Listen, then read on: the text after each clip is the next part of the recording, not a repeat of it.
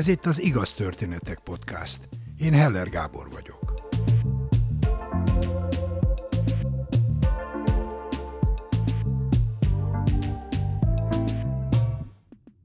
Egy odavetett megjegyzés, egy jónak szánt tanács sok embert elbátortalaníthat, eltéríthet attól a jövőtől, életpályától, amit ő magának megálmodott. Ez gyakran esik meg művészi ambíciókat dédelgető gyerekekkel, tinédzserekkel.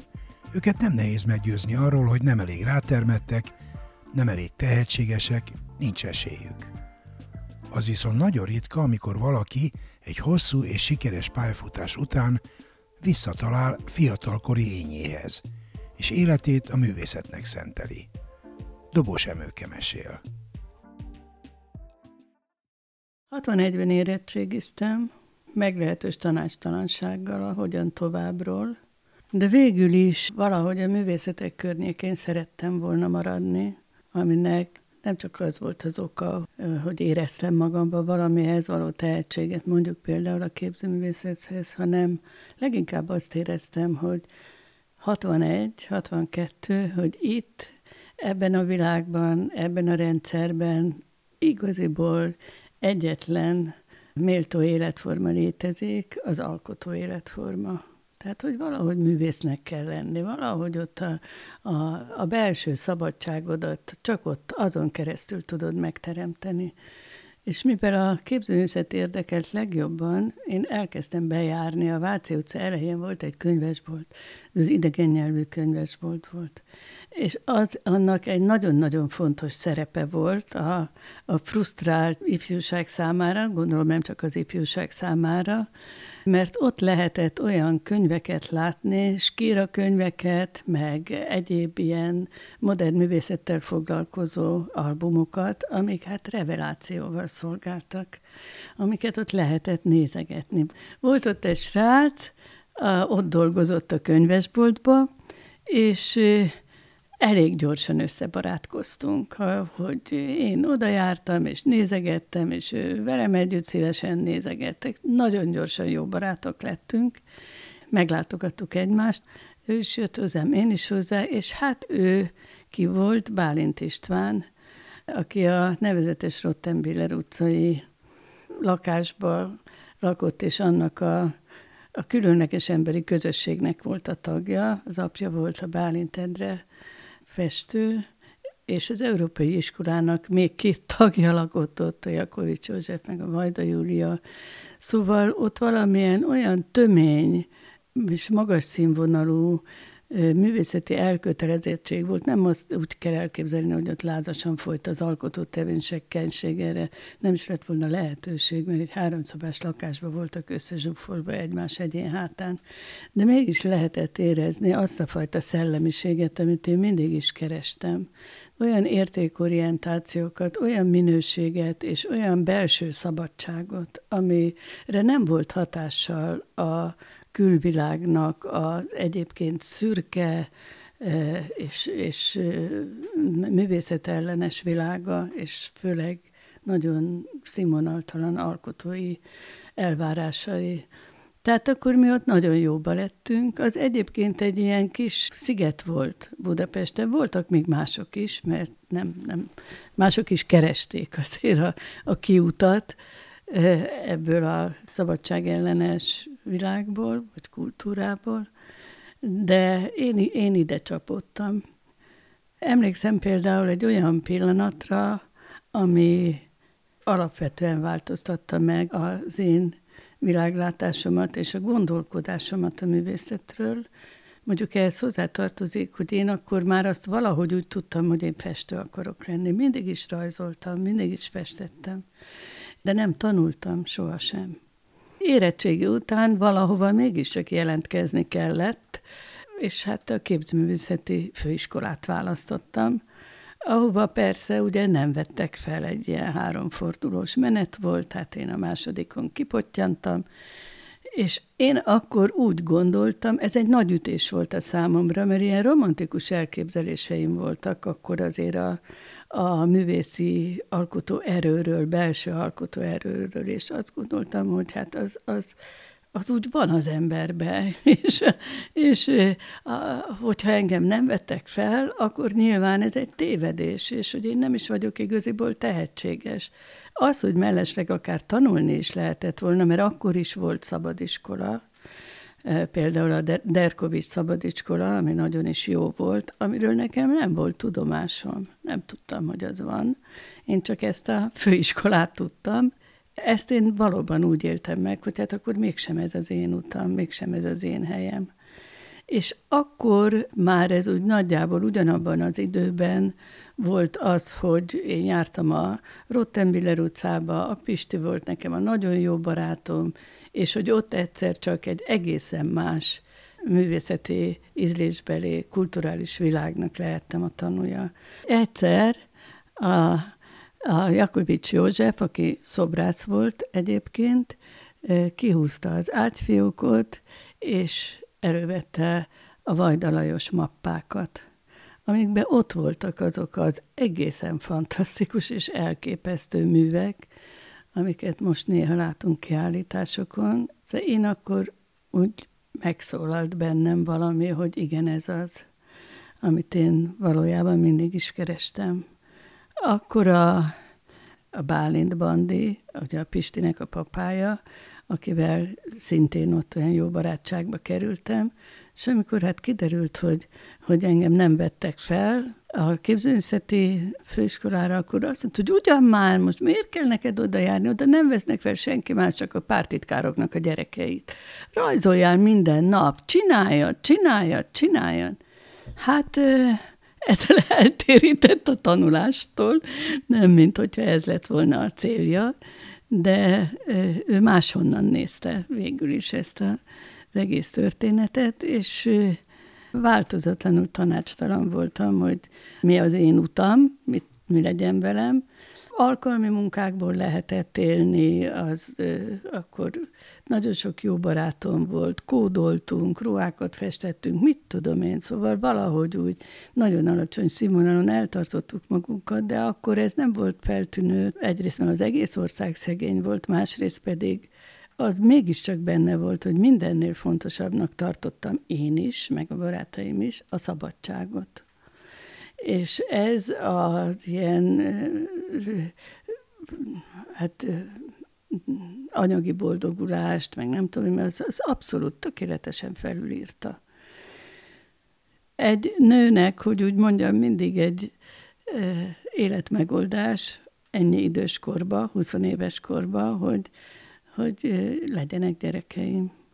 És így aztán, akkor már én férnél voltam, és így aztán két fiam született, és azokat én nagyon elkötelezetten neveltem. Nem, mint hogyha ez megoldotta volna azt a nagy kérdést, hogy mi leszek, ha nagy leszek, de, de ott voltak a fiaim, és a, ilyen elkötelezett anyukaként el is kezdtem olvasgatni a, a gyerekneveléshez társítható szakirodalmat, és itt került a kezembe a Mérei Ferencnek a Gyermeklélektan című műve, ami egy fantasztikus világot nyitott meg előttem. Pontosan olyan volt, mint amikor a Vajda rajzok előkerültek a ágyfiókból, hogy emlékszem arra a szédületre, hogy úgy, amikor az ember tényleg úgy érzi, hogy, hogy itt ez valami egészen más.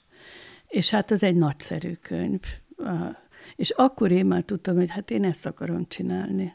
Pszichológus akarok lenni. Igen, ám csak akkor én már 28 éves voltam, és azt is tudtam, hogy nekem el kell menni, hogy dolgozni 8-tól 4-ig, hogy valahogy engem kordába tartson ez az idő, a nagy szabadságomat kordába tartsa, és elmentem a Lipott mezőre dolgozni segítséggel, akkor a Bandinak jó barátja volt a mérei, és jó, hát akkor szólok a méreinek, menj oda. És így is történt. Ott betegfoglalkozóként dolgoztam, nagy lelkesen, és a mérei, arra is emlékszem, hogy az első találkozásom vele, az első ilyen bemutatkozás, hogy szintén ugyanazt éreztem, hogy, hogy itt most valami egészen új kapu nyílik ki nekem. A méreinek megvolt az a mániája és tehetsége, hogy életet csinálni a tan- az embereknek. hogy összerakni, hogy akkor mi lesz belőled. És ugyanezt történt velem, és egyrészt nagyon nagy odaadással dolgoztam egy osztályon, teljesen elköteleződtem, de ugyanakkor párhuzamosan ott volt ez a Mérei Szabad Egyetem, ami én nekem nagyon megfelelt egy ilyen nem formális oktatás, sőt, tulajdonképpen ez felelt meg legjobban, de nem voltam ezzel egyedül. De Mérei egy fantasztikus tanító volt, fantasztikus nevelő volt, és fantasztikus tudása volt. Ugyanúgy beáramlott a vasfüggöny mögötti modern pszichológiának a világa. A 70-es évek elején vagyunk most, és ugyanúgy azt éltem én át, hogy hát van egy másik világ is, nem csak az, ami itt van nálunk. És végül is ott különfajta kerülőkkel olyan volt, mint egy népesei történet, hogy állandóan le kellett győznöm akadályokat, hogy végre bejutsak az egyetemre, mert azok nem mindenki volt támogatóm. Ott is voltak pártitkárok természetesen, meg személyzetisek, de hát végül is pszichológus lett belőlem, és én tudtam, hogy a helyemen vagyok. Abszolút a helyemen is voltam, és a Liput mezőn dolgoztam 26 évet. Minden osztályon eszembe se jutott, hogy én valami mást is akarnék csinálni.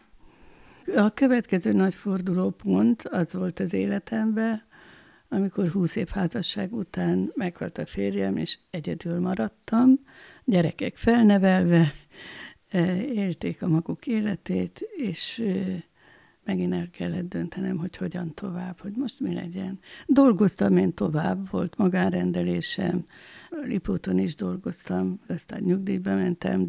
Tehát a szakmát én nem hagytam el, de, de mégis valahogy valami tanácstalanság fogott el, hogy hogyan tovább. Egy nap a Mérés Zsuzsi barátnőm, aki szintén gyászba volt, elveszítette a férjét, fölhívott, és azt mondta, hogy te, van itt egy rajziskola, gyere nézd meg. Az, olyan kedves emberek vannak ott, csak úgy gyere nézd meg. Így kerültem én a Hídvég Évának a rajziskolájába. Az Éva egyszerűen csak segíteni akart, szeretetből, barátságból, és amit ő igazán tudott nyújtani, az az, hogy gyertek el ide, itt jó hangulat van, jó emberek vannak, hogy egy kicsit kinézege, kinézzünk, kikeveredjünk a, a depresszióból, ami mindkettőket elborított. Elmentem nagy, nagy gátlások közepette egyébként, mert hát nem gondoltam magamról már régen azt, hogy, hogy én művész vagyok, sőt, hogy festőművész vagyok, vagy nem is akartam festőművész lenni egyáltalán. Inkább csak az élet ösztön vitt oda, hogy emberek között legyek. Azért ez mégis egy rajziskola volt, és az Éva meg mégis egy rajztanár volt, és akkor ő, el, én is beültem a többiek közé modellrajzolásra.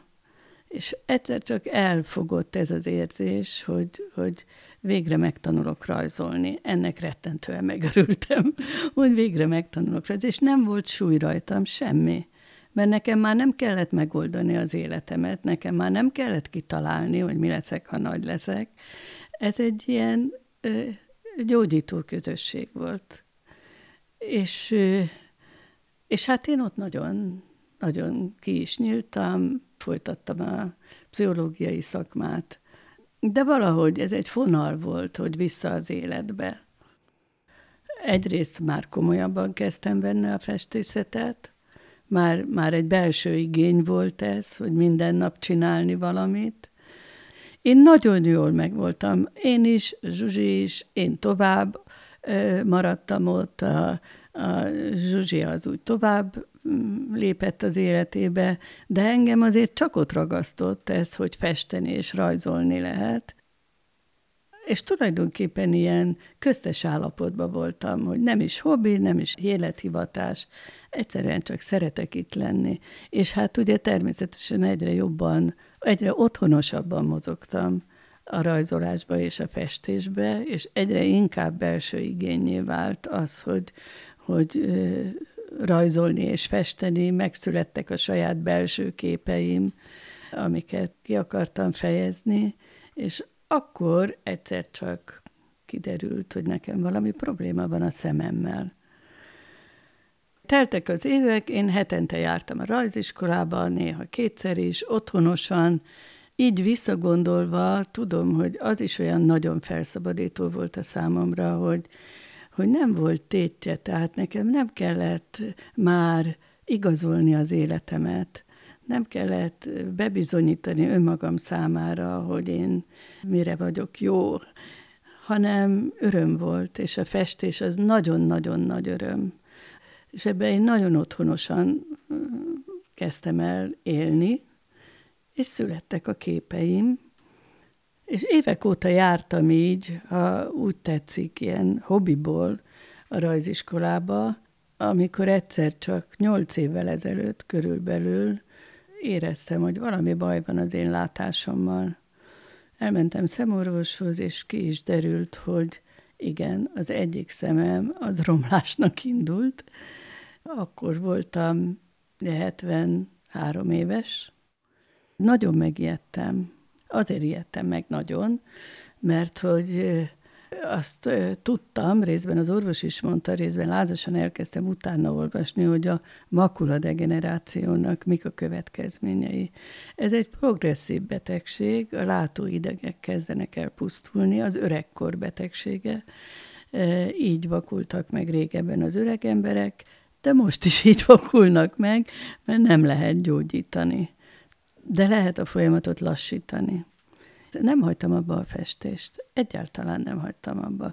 Valahogy nem is foglalkoztam azzal, hogy akkor most mi lesz. Egy dolgot kellett kezdenem abba hagyni, amikor már a második szememet is elérte a makula degeneráció, hogy nem tudtam már modell után rajzolni. Én nagyon szerettem a modellrajzolást, szívesen csináltam, jó, jókat is csináltam, de egy idő után már nem tudtam. Az iskolába a fiatalok is, meg az éva is egészen fantasztikusan segítőkészek voltak, szóval külön megvilágították, külön közelebb tették a széket, külön, itt tudom én, mi szóval, és mindez úgy, hogy közben nekem nem kellett egy ilyen rokkant nyanyának éreznem magam, mert azért ugyanúgy poénkodások, meg nem tudom, még viorászások voltak, szóval úgy jött ez a makulázás rám, hogy e, ment, elkezdtem injekciókat kapni a, a szemembe, most már mind a kettőbe kapok.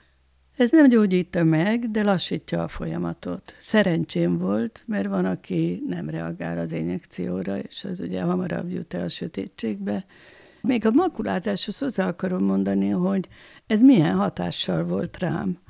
Azt sose felejtem el, amikor egy orvos aki azért mentem, hogy a, a látásomról, még azt mondja, hogy jó, jó, hát szürke hájag, ezt pikpak levesszük ekkor és akkor, stb. stb. Majd elbúcsúztunk, és a kórházi fősön így visszafordult, és a válla fölött fél vállal hátra szólt, hogy egyébként makula degenerációja van, nem fog megvakulni teljesen. A perifériás látása megmarad, és azzal már, és én bámultam, utána néztem a hátát, hogy mi van? És hát azok szereztem egy másik orvost persze, és akkor kiderült, hogy hát igen, ez van, hogy tényleg ez megy a maga útján, nem fogok megvakulni teljesen, a perifériás látás ez is nagy öröm, tehát végül is az ajtófélfának nem fogok neki menni soha. De egy fekete folt keretkezik a látótérbe, és az nő, és nő, és nő. Tehát, hogyha a makula elpusztul, akkor még ott úszkálnak azért látóidegsejtek körülötte, azokkal fogok látni, de már az alaklátás, tehát az, hogy én egy portrét lerajzoljak, hát az nem fog menni. Akkor ezt elfogadtam, és sajnos így ezzel együtt járt az is, hogy a rajziskolából is kikoptam. Barátaim lettek, akikkel én ott jóba voltam, de nem tudtam már, nem volt érdemes oda járnom, mert rajzolni nem tudtam. De hát a színeket látom, és a formák azok nem csak kívül vannak, hanem belül is vannak. És elkezdtem festeni. Festettem én a rajziskola segítségével, meg főleg inkább azt mondanám, hogy a rajziskola hatására, lépésenként és óvatosan visszataláltam a képalkotáshoz, a festészethez, és ez soha nem maradt abba. De elvesztettem a alakrajzolást, és egyáltalán a forma rajzolást, az, az elveszett. Cserébe viszont megnyílt egy kapu, egy újabb kapu nyílt meg, ami a színekbe és a színek által alkotott formákban fejezi ki magát. És a belső képeidből alkotsz olyan képet, ami mások számára is mond valamit. A képeim azok, azok egy új világot, egy új minőséget képviseltek. Lett egy kiállításom a Fugába tavaly, ami nagyon nagy öröm volt, de már ez nem, nem, nem ez befolyásolt abba, hogy, hogy én most festek vagy nem. Mert azóta is folyamatosan festek máshogy, mindig egy kicsit másképp, de a festészet megmaradt, és főleg a festészet öröme megmaradt. Az, hogy festeni jó. Nem tudom, hogy alakult volna az életem, hogyha 20 éves koromban fölvesznek a képzőművészeti főiskolára, vagy egyáltalán, ha elkezdek tanulni valamilyen rajzkörbe egy mestertől, de minden esetre, hogy ott teszem le a voksomat a festészet mellett, de nem ez történt, hanem a pszichológiával az én másik rejtett képességem került előtérbe, ami legalább olyan erősen meghatároz engem, mint a művészetekhez való örök vonzódás, a beszélgetések, az ember belső világa és az intim beszélgetések. Mindig is ebben éreztem magam a legjobbnak, nem a társaságba, nem a nagy közösségben, nem a, hanem, hanem a magánbeszélgetésekbe, a, a meghitt beszélgetésekbe. Pszichoterapeuta lettem, a pszichológia erről szólt számomra. Ez természetesen sosem kell abba hagyni, tehát ez vakon is lehet csinálni, de valahogy mégis úgy alakult, hogy ez az elvesztett út, amiről én letértem, most valahogy oda visszataláltam.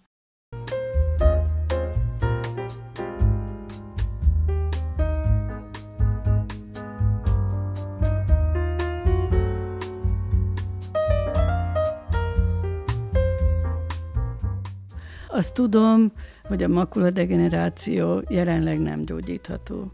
Sőt, lassan, de biztosan az injekciók lassítják, de lassan, de biztosan romlik az ember állapota. De azt is tudom, hogy a képek belül vannak. Az én igazi képeim belül vannak. És itt ér össze valahol a meghitt beszélgetések és az, és az én belső képeim, ezért azt gondolom, hogy én soha nem fogom abba hagyni a festést.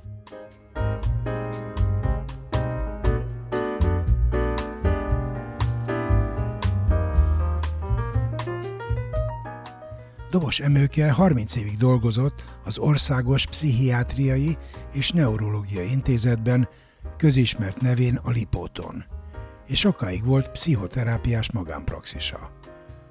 2022 tavaszán Budapesten a Fugában volt reprezentatív kiállítás Emőke festményeiből. Hadd idézzek a megnyitón elhangzott beszédből. Ünnep ez a kiállítás. Egy érzelmes, gazdag, érdekes élet vízfényei.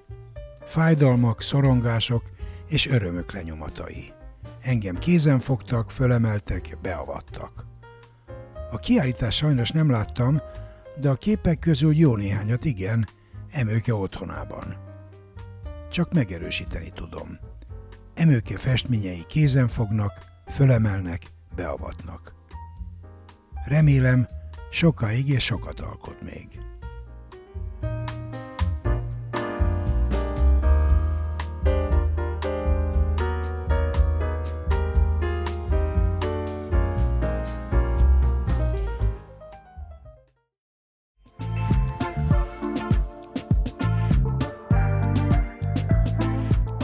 Mindenkinek vannak sorsfordító, képtelen, megható vagy mulatságos történetei. Nem vagy se túl fiatal, se túl öreg ahhoz, hogy te is mesélj egy történetet nekünk. írd le egy oldalon, vagy vedd fel a mobilodon néhány percben, és küld el az igaz, kukac, igaztörténetek.hu e-mail címre. Várjuk! Kövess bennünket a Facebookon. És ha tetszik, oszd meg barátaiddal. Biztos ők is szeretni fogják. Ha nem szeretnél elszalasztani egy epizódot sem, iratkozz fel az Igaz Történetek podcastra kedvenc lejátszódban.